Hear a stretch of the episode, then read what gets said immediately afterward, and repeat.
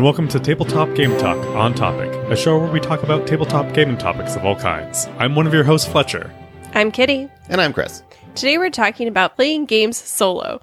Not playing solo games, that's completely different. What we're talking about is playing non solo games by yourself, taking on multiple player positions, from teaching yourself a new game to trying out different strategies against yourself. We'll talk about some of the reasons you might want to do this. We'll also take a look at what types of games are most easily played in this way. But first, as always, a thank you to our Patreon friends of the show, Adam Harrison, the SGC, and Thomas Etcheretti. And a thank you to all of our other patrons as well. So, Eric on BGG says, right off the bat, he's like, Chris, your subject line is redundant. I think you mean against yourself and not by yourself, right? So I'm wondering, I, I don't know that I mean against myself. What if you're playing a co op? Then I'm playing with myself, by myself. I, I think by I myself hope you're is a not playing better with term. yourself. That would be that would be inappropriate for a podcast. Great. Now I have to change the rating on this one. I don't know if you can ever really play against yourself. I mean, you always win and you always lose. So, Well, and- And that's and I Eric, first of all, thank you for bringing this up because this wasn't Great originally in my show off notes. point. yeah. It, I mean, I put it under banter, but I'm like, this this really isn't banter. This is actually a really good question to ask when you're doing this. So just let's back up a little bit first. So when we're talking about playing a board game, typically we do it as we get around in a group and we're gonna it's a social you know contract we get together. Now there are solo games out there games specifically meant to play solo and this is not what we're talking about today. There's i think we did two full episodes on solo games. This is playing a multiplayer game but you are the only person playing it. And does that mean that you're playing against yourself or does that mean that you're playing by yourself? Um, fletcher i know that you've done this in the past. You've been playing played games by yourself or against yourself how would you determine yes, that? I'm the Like- loser. I get it. Well, I'm about to ask Kitty because I don't know if Kitty has. But first of all, I just want to get your take on this. Do you think you're playing against yourself or are you playing by yourself? I mean, I would probably. S- I mean, if someone were to ask me, I'd probably say I'm playing against myself, especially in like two player games, like I mentioned before, and you've commented on like Stratego. Like, I'm definitely playing against. I've played like chess by you know by myself. I wonder But- if against yourself is a superset and by yourself is like a subset of against yourself. Yeah, I don't, I don't know. I think they mean the same thing. I I am not sure. I don't know. What about you, Kitty? Have you played any games by yourself? Yes, I have played Keyforge this way. Yep. Um, I also my question is: Does playing on the app count, or is that a different so- topic? I think it's a different topic, but it can come up here because I think that one it of the depends on the game. yeah So, depends on the game whether or not you th- you feel you're playing against yourself or not. Yeah, well, or playing by myself. So playing Pandemic on the app, it's literally just playing the exact same board game, but it does the fiddly bits for you. So you know, you just don't have to like move seats and look at the cards and you don't have to move the cubes for yourself. It feels exactly like if you had set up the game on your table and played it, each player taking the turn. So for Um, and, so and that I- one I count. Yeah, and I, well, I think for that, so I think we want to eliminate co-ops and solo games because I do agree where Pandemic is meant to be played with more people. I guess it really is a solo, it's a group solo game when it comes down to it, especially if you're playing open-handed, which which what the app does for you. So if we're eliminating co-op games, I think then we are um say it has to be against yourself then. I think Because playing by yourself, you can do a co-op game, you can do something that's made to be more uh, less competitive, I Yeah. guess. When you're competing against yourself, you're playing against yourself. You know, it's it's the competitive nature if you're playing against a board or if you're playing against yourself. all right. I think I'm convinced. I think against yourself is the correct term here. So Eric? I think they're both correct terms, but perhaps against yourself is a more correct term. I'm I'm literally going in and I'm changing our show notes to playing against yourself. Against, and this is this is exciting radio. Yeah, this is, And this is good yours. podcasting Hear those little right here. clicks. Boom. Let's live edit. Okay. Tap, tappity tap. All right, Eric, you win. So, playing against yourself. This is what we're talking about today. Um, I started this with Keyforge, and because I wanted to play more games of Keyforge. And even though I like playing games and I have lots of friends who like playing games, I still want to play games more than pretty much anyone else I know or anyone else I have access to on a regular basis or anyone else that someone else might want to play but doesn't have the time or whatever. So I started playing Keyforge against myself because I'm like, well, I want to try out these two decks that are very different. And Keyforge is lending itself to you play against the board state. It doesn't matter like you you don't need to react to anything that the person's doing, so I can play against the board state. And this opened up a door accidentally to me playing other games against myself as well. And it made me like I have a new appreciation of this. Up until a few months ago, I would have never even considered this. And I'm pretty sure I said this, even playing solo games. I'm pretty sure I said, like, yeah, you know, getting a game out, setting it all up, you know, it just seems like a whole lot of hassle to play it by myself. But now that I am, I'm like, oh, this is actually kind of interesting. So I don't know what what are your guys' take on this? Like, so Fletcher, when you are playing a game by yourself or against yourself, actually, when is the last time you played a game against yourself? Ooh, uh, probably not for a long time. Actually, I can't even remember. The last game I played, it was a solo game I played by myself, was Friday, and I did that maybe a few weeks back. Um, but I can't. I don't know. Years probably. So, what stops you from playing a game? Well, I mean, I guess what stops you from playing a game against yourself? Is it just you're you've grown out of that? You don't have time? Like, Uh, probably I've grown out of it and I don't have time. Yeah, like this is something I did when I was young, when I had lots of time and I had no money. Um, and I had a ton of board games that nobody wanted to play. And when I say nobody, I mean like my mom and my dad, because I was an only child. Because I don't know, my dad is at work and my mom is like you know, doing mom been. things. I guess Uh, I that can't imagine what that feels like to not have a sibling who's bringing you the game, being like, "Play with me, play with me." Because that was my experience growing up. Was I was always the one who was like, "Fine, I'll play." Because my older sister was always the grumpy and who's like, "No, go buy their kitty." well, you're the second of four as well. yeah, there were a lot of us. There was always somebody to play something with. Yeah, no, I grew up in a big empty house. So maybe that describes my current situation where I have a lot of time at night. So it seems like around midnight. Oh, I get my second wind around 10 or 11 at night. And with the baby, I'm like, well, he's going to wake up a couple times a night anyway. So I'm just going to stay awake. It makes life easier than trying to sleep and getting woken up every hour or so where then you go insane. So I will set up games and like kind of like just set up the game and like read over the rules. And obviously everyone else is sleeping and there's no one else around. And I have more games than I know what to do with. And I'm trying to play through all these games that I haven't yet played. So I accidentally played one of these games through because I'm like, oh, I'll just take the first turn. It- it- it's really that's how it happened. I like set up. I think it was um, uh, uh, Age of Sail, Endeavor, or Endeavor Age of Sail. One of those. It's it's kind of um, I don't want to say a dry Euro, but it's kind of a dry Euro. And I'm like, okay, this sort of makes sense. I'm going to set up two players. I'm just going to, you know, play a turn or two to kind of get a feel for it.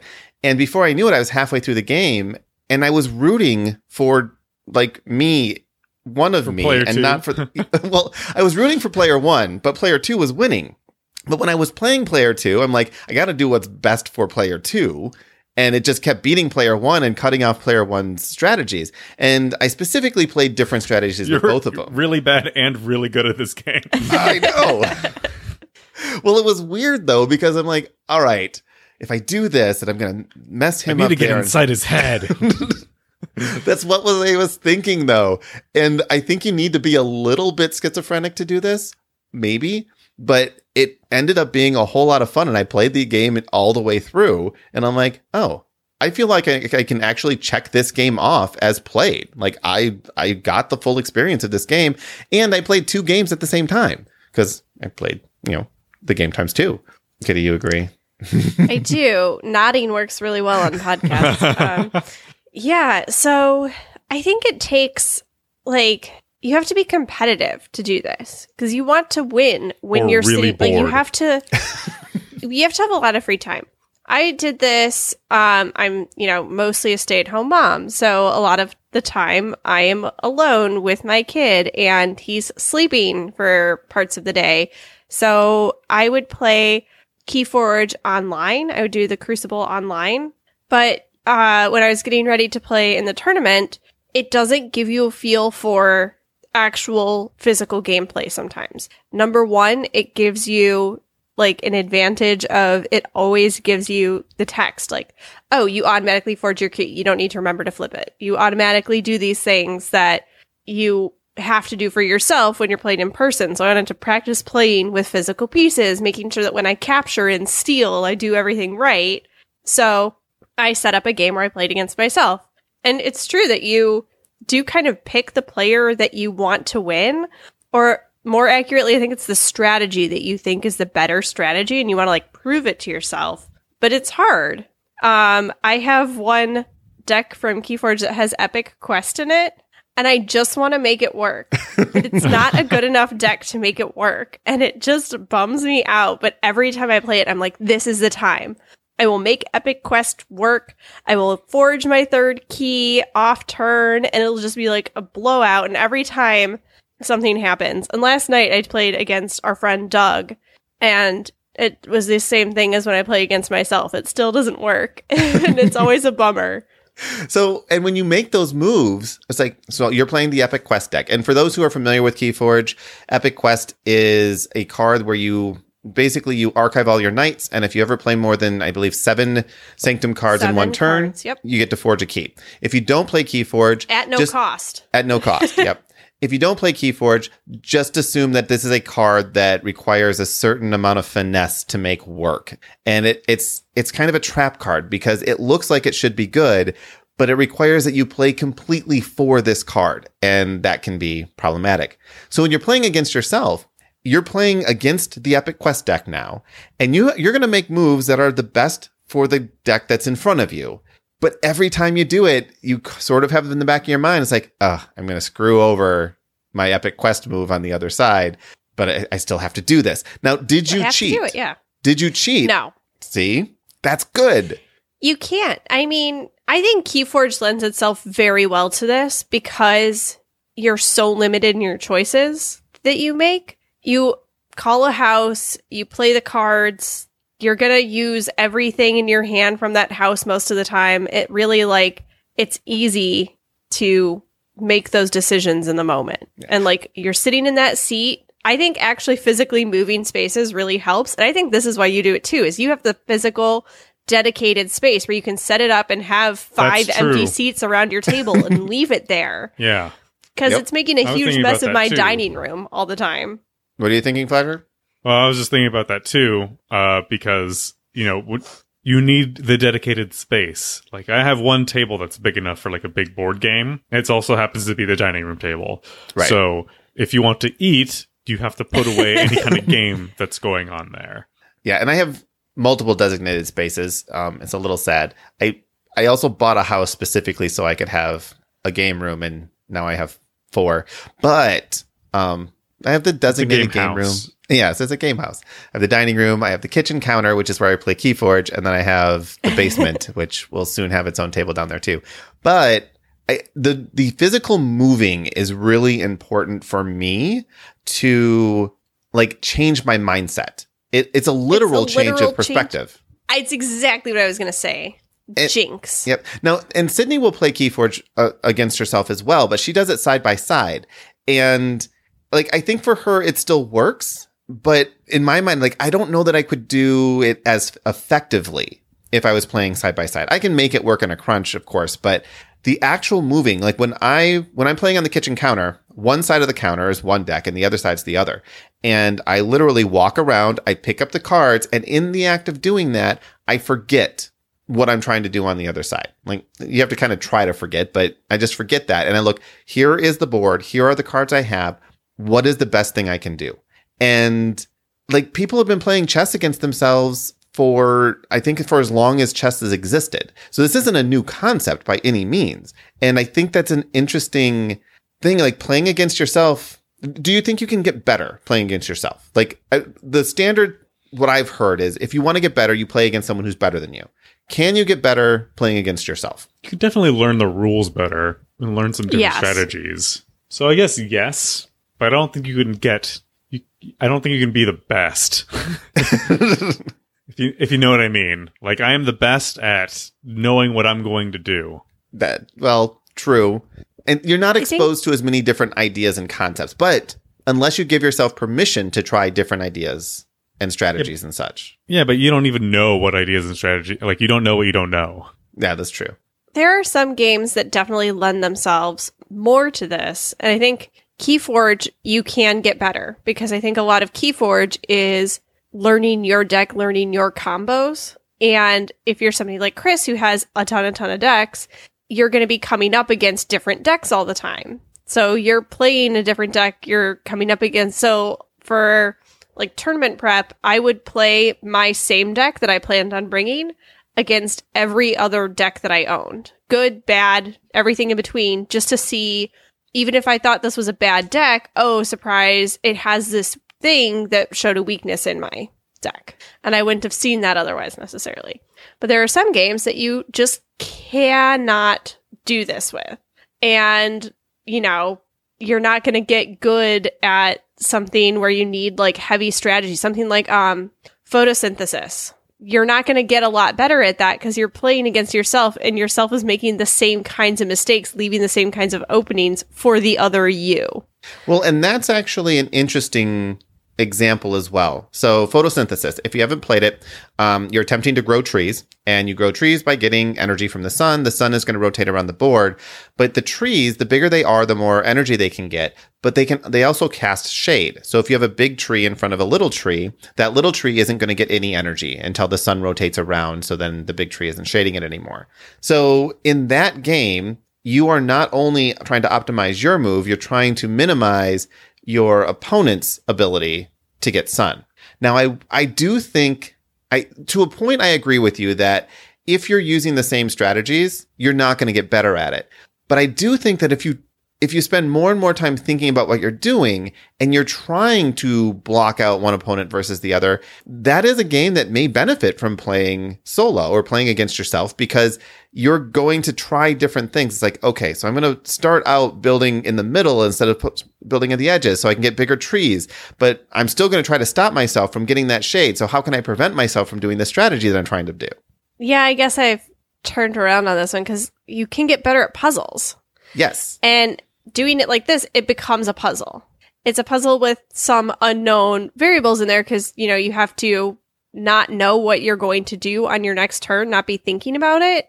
Uh, I think that long term strategizing can be confusing while you're playing against yourself, but I don't know. I like the puzzle like aspect. something like S- Sudoku, you get better at Sudoku and you're only doing it solo. At least a lot of people do. Yeah. You know, you hope you learn more. well, you would think. I'm sure there's somebody out there though who's like, I only do easy Sudokus and that makes me happy and I don't need to do medium hard or super hard. And I never finish them. But there's that's a good point though. So Sudoku, I think a lot of those puzzle type of things, when you're playing, you play to a level that you're happy playing at. So I'm happy playing at just the medium level Sudoku. I'd never try the hard ones because I just can't wrap my head around them and I don't want to try them. But I, I'm fine playing the mediums. So I've gotten myself from easy to medium and I stopped there. So I think if you take that same concept, you can apply it to board games that you're playing against yourself. Now, say that, you know, Kitty and I, um, this was a couple Christmases ago, we got a Master Sudoku book. And it was like Killer Sudo- Sudoku Killer or some Sudoku. yeah. And we sat there and we did it together. And by doing that, we were starting to introduce strategies that we each used that the other did not. And we were able to solve harder puzzles by working together and exposing ourselves to new ways of thinking that we would not have necessarily found had we just picked up the puzzles by ourselves. So I do think we might have come to the same level of play, but I think by doing it together, we definitely got better faster than either of us would have on our own in the same time frame. I do think it takes longer to learn without somebody there to kind of introduce new ideas. Like everyone has kind of their own way of thinking. And as much as you can try to change that up as you move player to player, you're still going to think the way that you think. There's just only so far out of those shoes you can get. On the other side of that, is it a safer way? So say that you you really like playing Keyforge, and we, we're using Keyforge as an example because it's an easy one. Um, we'll jump to some other games as well in a, in a few minutes. But say you really like playing Keyforge, but every time you play it, you just get trumped because you're just not good at it. So in a situation where you can play against yourself, do you raise that core competency by yourself in a safer zone where it's like, okay, I can get comfortable playing this game without having to feel like I'm constantly getting beat down playing somebody else? I think you can. And I think you can also reinforce your own mistakes. So if you're Yeah. doing something wrong by yourself, nobody's going to catch it. Nobody's going to tell you. Nobody's going to correct you. So if you are looking up rules, you're looking up strategies, you're watching videos as you do this, and then using them to jump off and practice and make sure that you're really educating yourself because I think it is much, much easier to reinforce wrong behaviors to yourself. But are you really playing wrong if you're playing if you're both playing by the same rules and you are both of you? But if you're trying to get good enough to play against a real person, Yes, you are. you're going to go out in the world and you'll be wrong. And then all of that practice playing wrong won't have really helped you. All right, let's switch over to board games. There are certain board games where this just does not working work does not working does not working well. does not You mean I can't play Battlestar Galactica alone? correct. That is a very bad game to try and play by yourself. I can't Um, play One Night Ultimate Werewolf alone. Nope. nope. You're you're gonna probably be able to win every time or lose every time. I don't know how that works really. Um, so there are certain games that this kind of like goes away, and if you try to essentially hidden information, um, or games that interrupt other players' turns. Uh, Magic. If we're going to go with card games, Magic the Gathering, for example, every time you do something in Magic the Gathering, your opponent has the opportunity to react to it. Those types of games are just really, really hard to play against yourself, and you're probably playing a different game if if you're trying to do that at all. Um, you're not playing Are You a Werewolf by yourself. It's just no matter how you do it. It, you can't have 15 conversations. And if you can, that would make an interesting YouTube video. Uh, post it. We want to watch it. Uh, not really. You know, I saw a really great play one time, and it was a murder mystery, and there were only two actors, and one of them played the detective, and one of them played every single suspect. And it was actually pretty great. there is a we were talking about board game media. There's one that uh, i don't remember the name of it but it's one person who does all the different roles and he, he plays all the players and he just changes his shirt. So it's a red shirt a blue shirt a green shirt and he'll film himself taking the turns with just different shirts on. So he's acting all those roles out. So I, there's some clever things you can do with that for sure. But so you have to kind of say all right not every game is going to be good at this. Open information games though absolutely lend themselves to this. Um, I've talked about Homeworld in the Pyramid Arcade set. It basically is a full open information. Um, plays uh, again. You, the closest you can equate it to is something like chess, but it looks nothing like and plays nothing like chess. But so those types of games, sure, you could play checkers against yourself. Absolutely. Euro games, I would say that most of them are easily played against yourself Can you because there's define Euro game? so a game that is primarily, and now I'm going to have to define another term, but is primarily input randomness as opposed to um, hidden information or output randomness. Um, and actually, output randomness you could do as well. So, what is input and output? Input randomness is the random element of the game is generated before you make a decision, and the decision you make is deterministic. So you may have you may have three cards in your hand, and you're going to use one of those cards. But when you use that card, you know exactly what it's going to do output randomness is you have you know you're going to play one of those cards and it's going to have you roll to see what actually happens. It's not that output randomness can't be played against yourself. I think it can and in a lot of cases it might actually even be more interesting. Um, but i think the thing that euro games also tend to have is more open board states. Rarely do you have hidden information in a euro game. It can happen but for Euro games that have fully open information, nobody has like a hand of cards that they can interrupt you with. I think that this can work with just fine. Um, I'm going to, and now that I'm going to say that, I'm going to th- break this by saying Wingspan. And I'm saying that because I think that's the most recent one we've all played together. There is a set of cards, a small hand. You have a small hand in Wingspan. but most everything you're doing on the board is open information. You also don't use your cards as like they do one thing. Right. They don't do a lot of things. It's not like, oh, I have to use these cards in different ways. It's like they're your birds. They play out onto your board. You don't have to use them during anyone else's turn. And you don't, if you're playing your turn, you're not really concerned with what someone has in their hand because there's nothing you can No. do to stop it anyway. So uh, maybe to split this from not Euro games, but like um, engine building games or what some people refer to as like a multiplayer solitaire game, which is sort of Yeah. what Wingspan is. There's some interaction in, in what cards you can draft, but ultimately you're doing your own thing. Yeah, it's more like non. I don't know what the word is. Minimal, like there's a word here. minimal interaction between players. Yeah.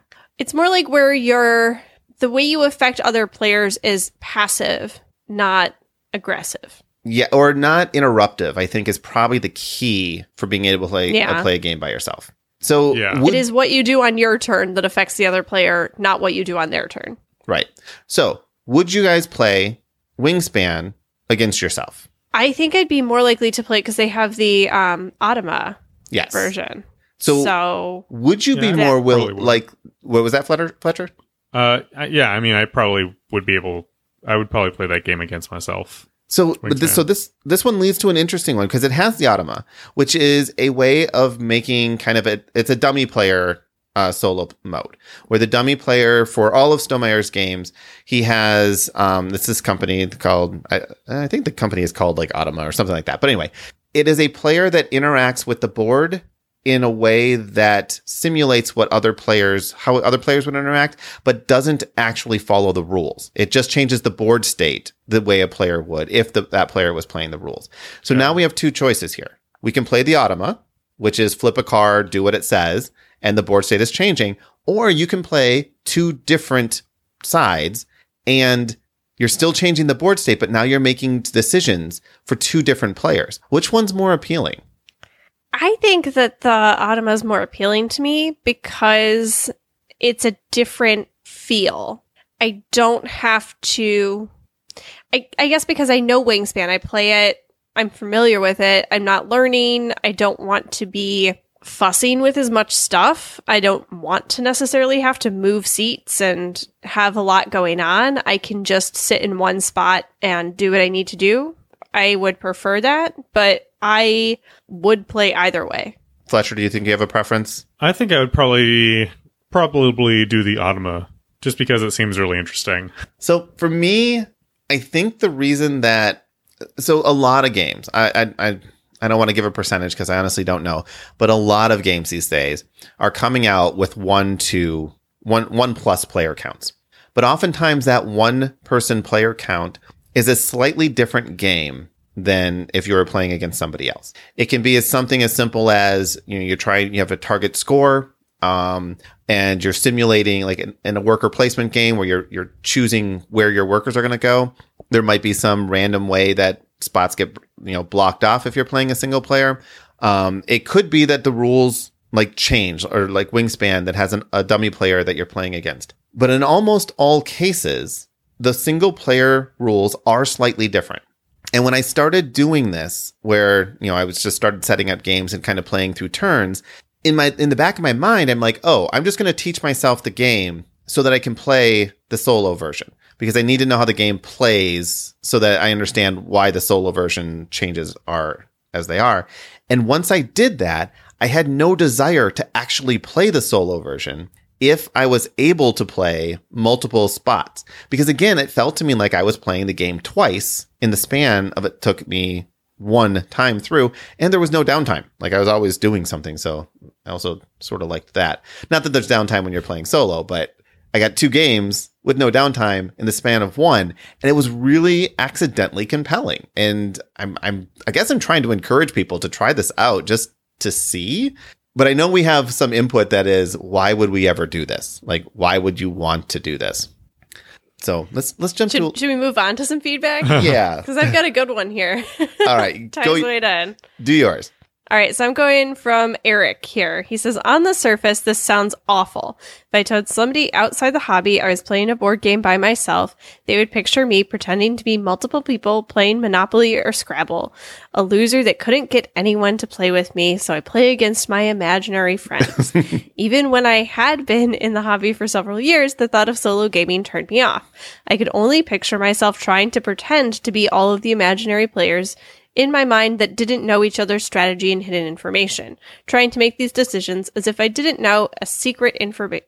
Trying to make decisions as if I didn't know secret information sounds horrible. However, I have used a technique a couple of times in order to learn the rules. Still, I do not consider it to be playing a game. Playing a game solo mode or playing co op is entirely different as I'm not playing against imaginary players and not pretending not to know hidden information. So I find this one is interesting because he doesn't like if if he does this, he doesn't even consider that he's playing the game. Yeah. And I think a lot of people do this when learning a game, or especially when they're trying to learn it to teach others. And you don't play through the whole game. You just play three or four rounds, you figure it out. And I do think that some games lend themselves better to continuing past that point of it still being fun to do. But I think it's a great learning tool. And I know a lot of people do it when they get a new game to learn it, is to sit down and do this. But almost no one finishes and scores that game. See, that's where I accidentally just started finishing it. Now, I will say, since I've started doing this, Keyforge aside, and I, am pretty sure I know why Keyforge, and I'll, I'll tell you why, but um, I have only ever done this once. Um, well, only ever played each game once. So I'll play through Yeah. a full game as multiple players. But after I do that, I'm like, okay, I got a good feel for this game. I could teach it. I know whether or not I like the game or not. I can put it back and I can go on to the next game and do this. If I was, there is something still stopping me from pulling that game down and playing it again as with multiple players. And I think part of that is I have a bunch of other unplayed games that I can still do this with.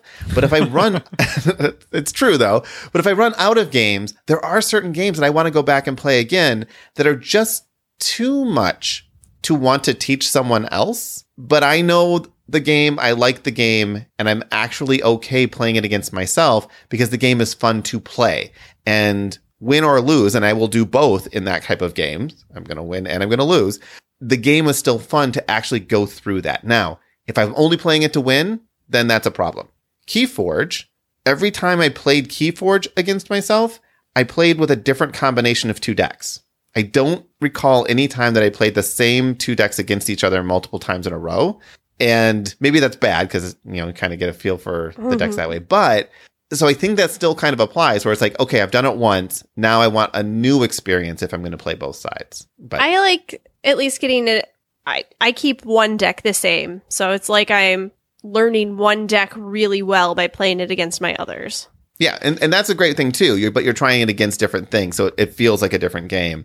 And at least one of your brain side players um, is playing something new.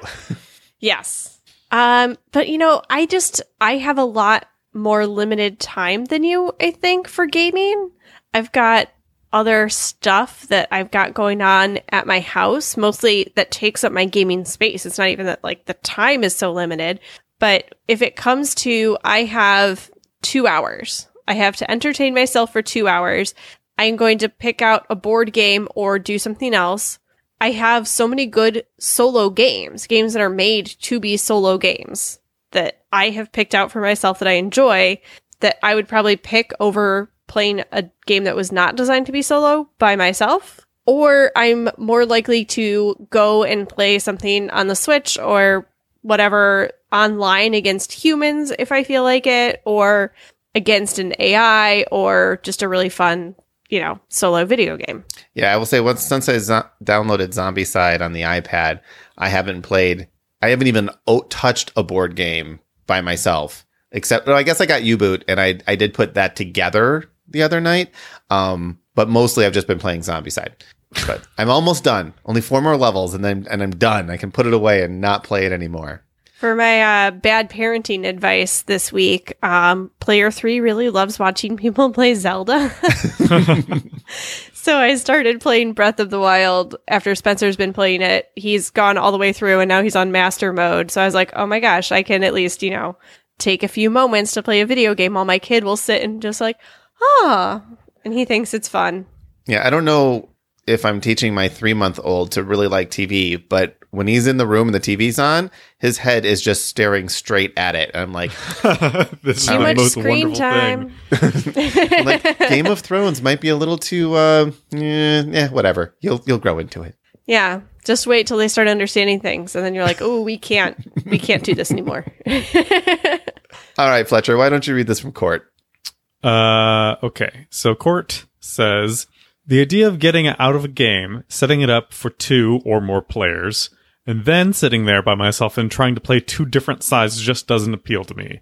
Can you win this type of play? If not, what's the point? I'd rather play an app version of the game against an AI. So, and I think we'll talk about that, but Adrian uh, responded, for me, it's not about the winning, it's about the playing. I enjoy playing the game, moving pieces, handling cards, thinking, etc. And if there's no one else to do it with, then you do it yourself. I think both of these are valid points. And I think it goes back to if you're playing to win, then you probably don't want to play against yourself because you don't want to lose. Unless you're trying Do we to get need to revisit playing to win? We do. That was way, way back. I think that was in the That was like- I think that was like single digits. That was like single. seven. Now I'm gonna look. yeah. Well, we also had an interview with uh, David Sirlin, who wrote the book "Playing to Win." So we were talking to him about Codex. But I, I, I think I agree with Adrian a bit more here. For me, it is rarely the winning that makes me play a game. It is the act of playing the game that I enjoy.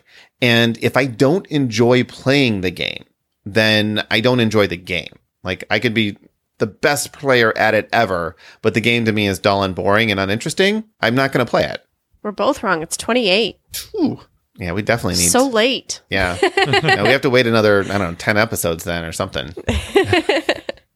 We're coming up on episode 150. We should do something cool for 150. I, I know I said that that last week too, but I don't know. Uh, Yeah, but we still don't have any good ideas. I have two months to think about it. I'm also going back to work next week, and that's going to be interesting. So that's a, a new adjustment. Yeah, to you're gonna have to start, you know, sleeping at night yeah, and not playing like games. humans. Well, yeah, not, not, playing games. yeah, not playing games against myself at two in the morning, which is what I have been doing occasionally, just every once in a while. Um, all right. So Steve says he says I was actually doing this with a game of Xia. I wanted to test different strategies, so one player I decided would be aggressive, another would explore, etc. I was setting up, and a friend of my uh, a friend of my wife asked if she could play as well. So I let her take one of the people. So she had one player, and I was playing three. Now this is a whole different thing, and Yeah. you see this a lot. I, I want to say you see this in like co-op games where one person will take on multiple roles.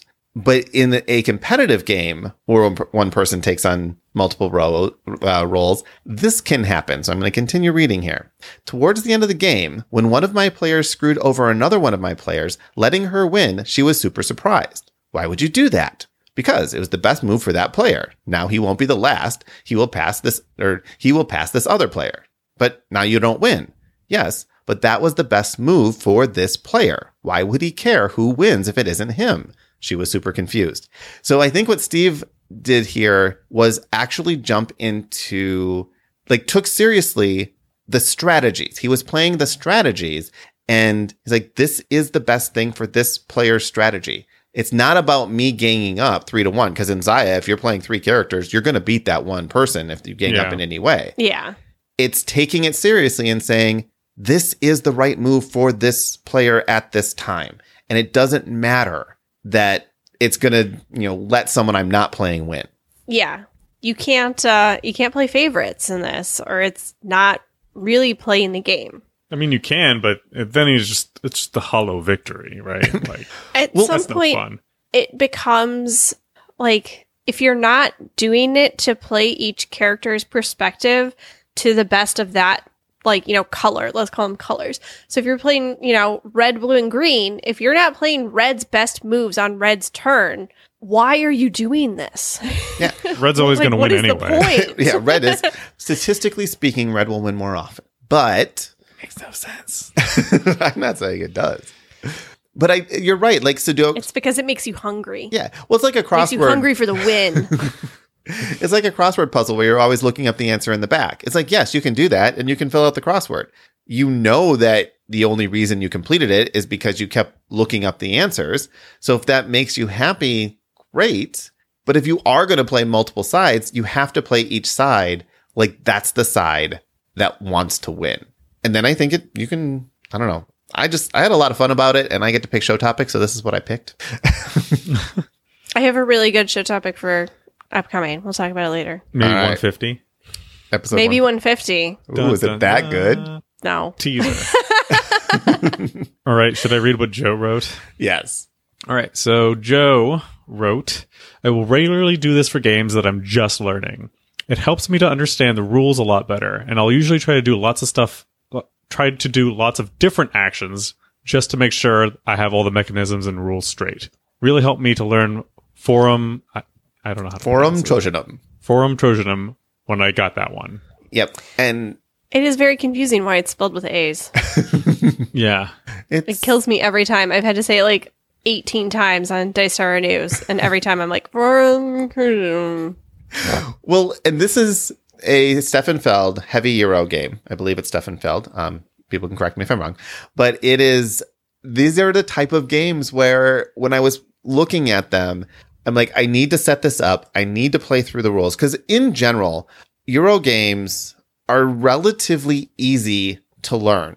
The problem is there's so much information when you first go through it. You're like, oh, whoa, where do I even begin? But really, it's usually just action selection, which can take the form of worker placement, can take the form of playing a card, can take the form of many different things. But you're just choosing an action, then you go through and do whatever, and you're trying to optimize your actions. So optimizing the actions is where the real meat of the game would be.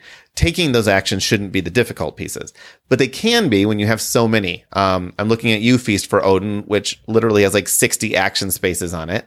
And they almost always have really crazy iconography. So you're coming up with great things. Like when we played Castles of Burgundy and we kept being like, oh, I'm going to take ships. Ships can read. Ships can read exactly. I can't remember even what the piece really does, but we kept taking ships can read.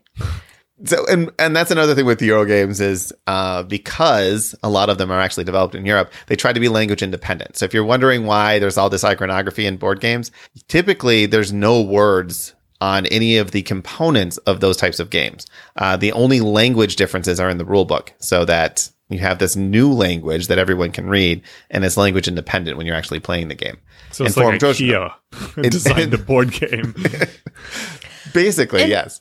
If you're just trying to learn the iconography, if you're just trying to pick up, like, oh, that, you know, means this, it's a great way to do that. You will pick up the symbols a lot faster. You'll encounter them all, especially playing multiple players. Yes.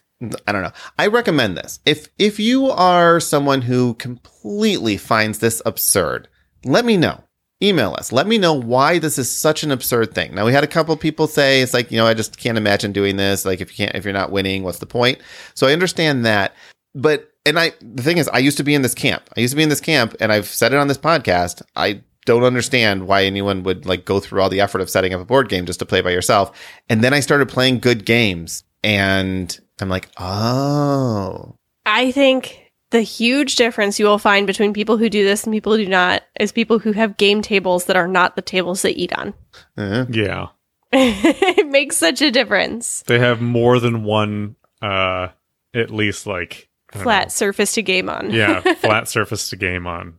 Dining dining room size table, four seater table. Now, I am playing these all in one session, but I would agree that if you can leave a game out and play a few turns here and there, that it can be, it's a much easier to do this. You know, Yeah, because sometimes, you know, I've got 45 minutes before dinner and 45 minutes after dinner, and I can't have a game set up during both of those times without Yep. not having a place to eat my dinner. yeah. And I will say there's certain games that I want to do, but they're like hands of cards games where mm-hmm. Like deck builders and stuff like that. I'm still a little adverse to that just because it's, it becomes really fiddly. Are you going to start getting like the, like, you know, they make them for kids, but they're card holders? I have adult card, you can- card holders. Of course you do. I have and you a- haven't set them up for each player? and they attach to my table. Yeah. I'm shocked you haven't done it. Well, now that I'm thinking about it, I'm like, oh, I could actually play Dire Wild and do this. So I, you know something? I That is should what stop I'm doing tonight. encouraging you. well, I'm excited to hear how it goes. Yes. So I have we're this is all through Game of Thrones season. We're recording on Monday night, so it gives me very little time to edit and put a podcast up. And this one's going to be fun because there is going to be a few edits in this one. Um, I'm gonna I'm gonna I'm gonna edit the podcast. I'm gonna take out the pieces that need to be taken out. I'm gonna put those at the gonna be end of one the really show. big edit. I told you that he'd use all that material somewhere. I know. He always does. um, but I'm also halfway through the second episode of our actual play, which I really have gotten faster on, but they're still taking a ton of time. But we're learning a lot from this. So our patrons probably not when this episode drops. So it won't be Tuesday morning, but maybe by Wednesday morning, there should be the second of three from our actual play. And I'm going to immediately start editing the third one. So the third one should come much faster. And so that's going to be cool. But let's go to listener mail. Um, who wants to go? I'm going to go first on this one okay. because I haven't talked enough lies. Eric Schur corrected me. He says, Last week I said that HeroScape was a game that a, pod, or a YouTube series Inside the Box did, where one person's the DM and the other peop people are trying to like go through the adventure. That is not HeroScape. That's Hero Quest. HeroScape is a miniatures game with 3D tiles. But my rebuttal to this is, yep, I was wrong. But they're both out of print anyway, so it doesn't matter.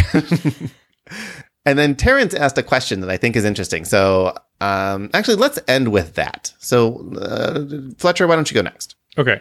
So uh, this email actually came in a couple weeks ago, and I missed it last week. But Trevor da- Davis wrote in, and he wrote a big long email.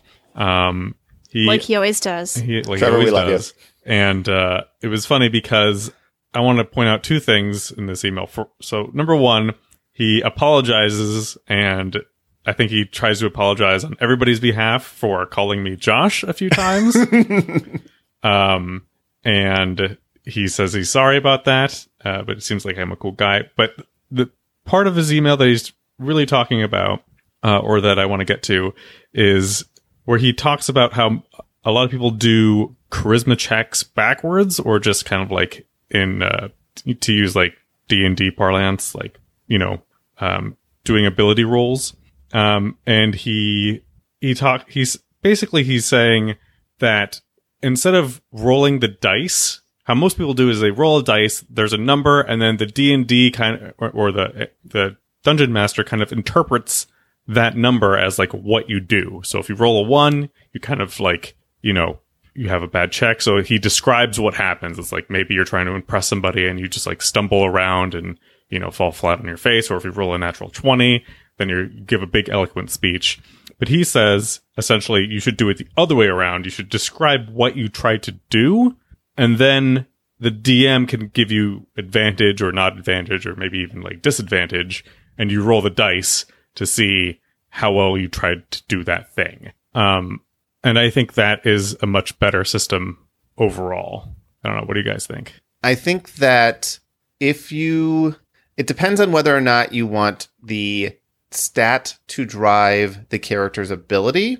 So in, in general, I think the first way is the way that you would play it if you were gamifying it. So if you were playing a board game and you had a certain amount of charisma and you make a check and that gives you, if you get over 10, then you look, read the good side of the prince card. If you get less than 10, you read the bad side of the prince card. That's typically you're playing the character. The other way, if I understand correctly, is if you you're like, I want to try to impress the prince by telling him how great his shoes are. And then you roll the charisma die and like, okay, you rolled a one. You told him his shoes were a brand that they weren't really, and he took total offense to that. You know, I think that takes a little bit more creativity from the player themselves. And if the players are comfortable with it, that's fine. If not, Yeah. that can be a problem. Yeah, that's And the I only do think downside. he even said that in his email is that he's a very role play heavy uh GM he's mostly GMing, but um playing as well, I'm sure. He's very role play heavy. He's very comfortable doing this. So I am not always the most comfortable with the role play aspect of role playing games. I am much more into the mechanics. And I think you need to remember that, you know, you have both kinds of players at the table and it can feel really unfair if somebody is just better at role playing than you. So they're getting advantage on all of their roles because they can come up with these like fun quirks and you're, you know, giving the GM your little spiel and they're like, okay, you get plus two for excellent role playing to your role. And then it's like, well, I guess I never get plus twos. I never get advantage. I never get these things because I don't like to talk about this kind of stuff. I'd rather make sure I'm getting my sneak attack bonus for flanking. well, and I think there's a middle ground here too, where, Yeah. you know, tell me what you're trying to do. It's like, I want to impress the prince by, you know, commenting on his shoes. Okay, roll. And then I will tell you what happens. You don't have to role play the entire scene. And then I give you a result of that role play. And giving advantage and disadvantage, honestly, as a DM, I typically do that if I want to see something succeed or I think that something's so absurd that it shouldn't succeed. But I also want to give the chance that it goes against my absurd meter, I guess. So it's like, I don't know. Whatever you just said, I think that's cool. I'm going to give you advantage because I will be entertained if it works out. But if it doesn't, that's fine. The dice dice are going to do what the dice are going to do. But uh yes. Um and I think yeah, eventually we'll have our actual play out there. This this first adventure, it's rough. It's rough. I'm editing it and it's it's really rough. But we're going to get better at it. It's I didn't realize how much better you can get at role playing by just listening to yourself role play yeah. there's a benefit to doing what we're doing, even though it is incredibly time consuming. Um, we're going to keep doing it because I think that the rewards are going to be good. All right. Final thing from Terrence. He has a question that I think is You interesting. skipped here. me. Oh, did I skip you? You sure did. All right, Kitty. You are doing the penultimate. I just realized, I just learned what that really means. So you're doing the penultimate listener email, which means second to last. Um, from Eric Sealander. Um, he says that he needs to clarify on my comment that everyone sounds like chipmunks when you play them at um, higher speeds. He says that on apps like Overcast, it does not make people sound like chipmunks. It does not change the pitch of their voice at all. Furthermore, 1.25 and usually 1.5 don't sound like the speaker is talking fast unless they are already a fast talker, which is rarely the case. In those cases, the speeds enhance the experience because it makes the speaker sound more eloquent and it keeps your attention better. I'm not saying you personally need to speed up play, but your impression of the experience isn't accurate. I recently switched over to Overcast, but before that, I had been using Apple Podcasts. And on Apple Podcasts, if you hit the button, and on Audible, if you speed up the sound, they might not sound chipmunky. That might not be fair, but it sounds different and it sounds weird. And if you're switching back from something where you're not doing it to something where you are, it's like too uncanny for me. And that's just my personal opinion. But uh, Eric recommends that everyone speed them up because you can listen to more stuff. So See, on Overcast, are you speeding it up to 1.25? I just do the remove pauses. 1.25 I think does the same thing because it'll it's just trying to get to 1.25 but it does it by removing s- pauses as well as speeding up the voice a little bit. I barely notice a difference between 125 and 1 normal. Listen to it normal. I, I don't know, like if you're switching back and forth, because I hit the button by accident one time and I was just sitting there like, what is wrong with this podcast? like there's something off. I don't like this. Like I normally really enjoy this podcast. I think sometimes it accidentally ruins the mood by removing like dramatic pauses or like things that are meant to be said with purpose. Fletcher, I cut you off, but I, I think you're taking my side on this. no, I'm not. Oh. I love it.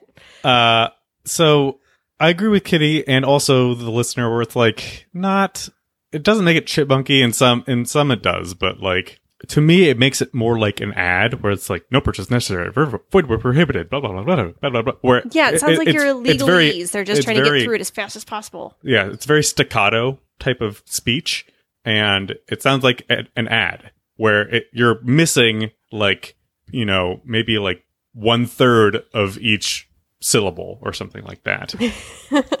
and Well, it, it's it just sounds weird. It sounds like I'm listening to one giant ad. Well, I'm going to keep listening to most of my podcasts on Overcast at 1.5. When I'm listening with somebody else, I'll put it to 125. And like I say, typically it's a good compromise, but I get in about 50% more podcasts that way. So I'm going to keep doing that. Some are some are supposed to be like really slow, like ninety nine percent invisible. If you listen to like "Hello, Oh my I'm Roman gosh. Mars," it's like how, do you listen to that I'm like right? All so right. glad to have somebody back don't me up now. I I still I don't know. I uh yeah. Once I started listening to it faster, now whenever I listen to something slower, it's like pulling my teeth out. It's like chalk, nails on chalkboards. It's so excruciatingly non-information dense. But again, I I have too many projects. I I don't have time to just sit there and listen at normal speed. I've even gotten to YouTube where I'll kick YouTube to 1.5. That's absurd. That is chipmunks. But usually if I'm just trying to like get a really quick you know idea of something i'll kick it to 1.5 um normally my youtubes are still normal all right last feedback no listener mail from terrence he has a question he says he's looking at the island of el dorado and the monster and monster slayer monster slaughter actually he says both of them have reprint and expansion kickstarters up he was thinking of buying the base game now and backing the expansion getting it later. The upside obviously is you get to play the game now while you wait for the expansion. But he's asking, are there any downsides to this? And he gives a couple examples that I think are interesting. Um, the first one is easier to probably respond to, so I'll do that first. But he says maybe the base game is much improved with the expansions, something like Xia. So when Xia first came out, it was I think it was pretty much widely accepted as a, as a really good game, but the expansion made it better. It mitigated, gave you options of mitigating luck, um, gave you more things you could do. It kind of regulated trade a little bit. It, it added a lot to the game where if you're playing Xia without the expansion, you're playing a somewhat different game. Um, I don't know. What do you, Kitty? You are my Kickstarter cohort. What do you think about this when an expansion comes up on Kickstarter and the rules change? Is this a reason not to back the original or not to buy the original game? So I think it kind of depends. If they're changing the components of the base game, you should go with the Kickstarter version. It's usually going to be better. They've put more thought into it. They've come back to it.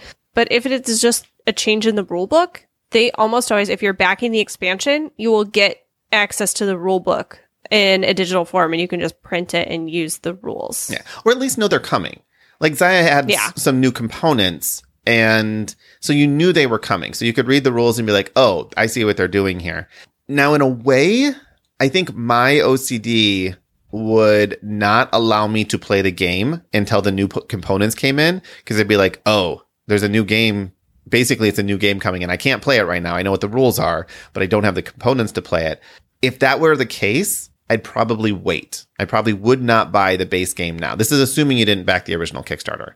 I'd probably wait and just back everything all at once. In fact, I've done that for some things. His other question here kind of leads into your other statement. He's like, what about cards, boards, pieces not matching in different print runs of the base expansion? This can be a concern, but as I understand it, and cross your fingers that this is usually the case for most uh, well, hopefully for most Kickstarters, they're using the same manufacturer both times and sending in the same files. They're requesting the same components. So in general, everything should match. Now, there have been cases where this hasn't been the case. Uh, Seventh Continent is one, which it wasn't even that the expansion didn't match itself. It's that the game cards inside the box didn't match themselves.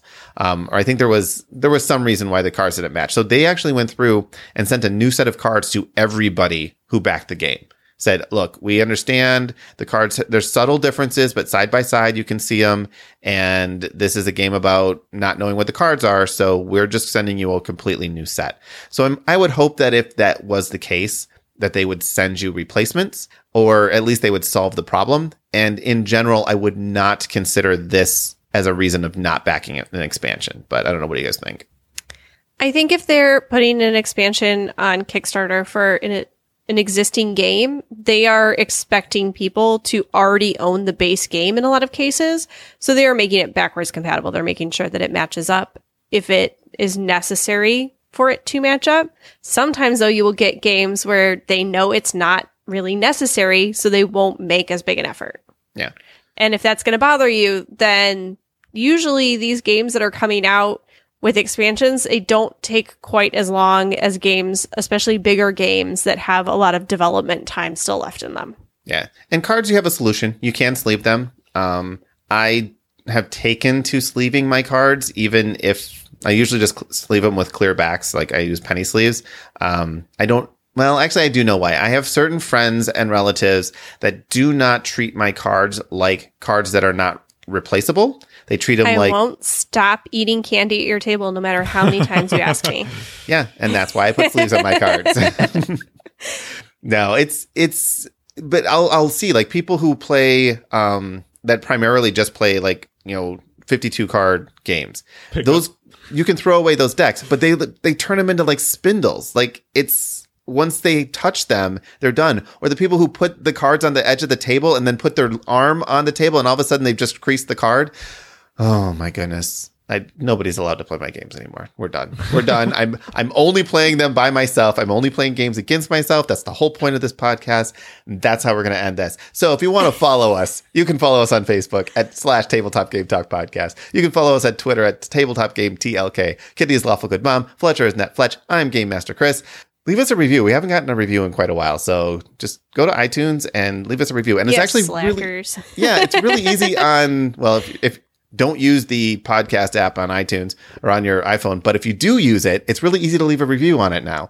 Um, and if you want to listen to our actual play, you can go to tabletopgametalk.com slash Patreon. Uh, $2 gets you all of our Patreon content, and which includes all this actual play stuff, which will eventually come out on its own channel, but at least for the foreseeable future, um, is going to be patron only. And Fletcher, notice what I'm about to do right now. So Oh sorry God. about that, but that's just going to be what it is. And all right, Kitty, take it away. Tabletop Game Talk is a proud member of the Dice Tower Network. Thanks for listening, and remember we love your feedback, so email us with comments or questions about today's topic at feedback at tabletopgametalk.com. And finally, a huge thank you to our patrons Adam Harrison, the SGC, Thomas Atcheretti, Jason Strong, Terrence Milner, Stephen Seitz, Men- Michael Ohl, Brian Arnold, Sean P. Kelly, C. Marie, Rudy Lou, Benjamin Heimowitz, Jerry Wang, Stephen Phillips, Caleb O'Brien. Jennifer Jennifer Engelbrecht, Justin Willard, Christopher Dong, Jason Marks, Jeremy Fisher, David Radke, Nick Wickstra, David Sellers, Jason Rodney, Michael Yanikowski, Miles Clark, Cindy Loom, Phil Schwartzel, Ann Reynolds, Eric Huffman, Adrian Dong. Christopher Vincent, Nate Fasplintham, Sean Peck, Eric Sealander, Mike Smith, Trevor Davis, Wesley Trailer, Tim Verdig, Chris Lowe, Joe Hoover, Timothy Gross, Glenn Cotter, Jesse Wolkowiak, Barry Peterson, Ben Gary, Emil Jewel Jacobson, Marina Stevens, Brady Meltzer, Gregory Huber, Don Gilstrap, and Stephen Judd. Until next week, keep playing games and having fun.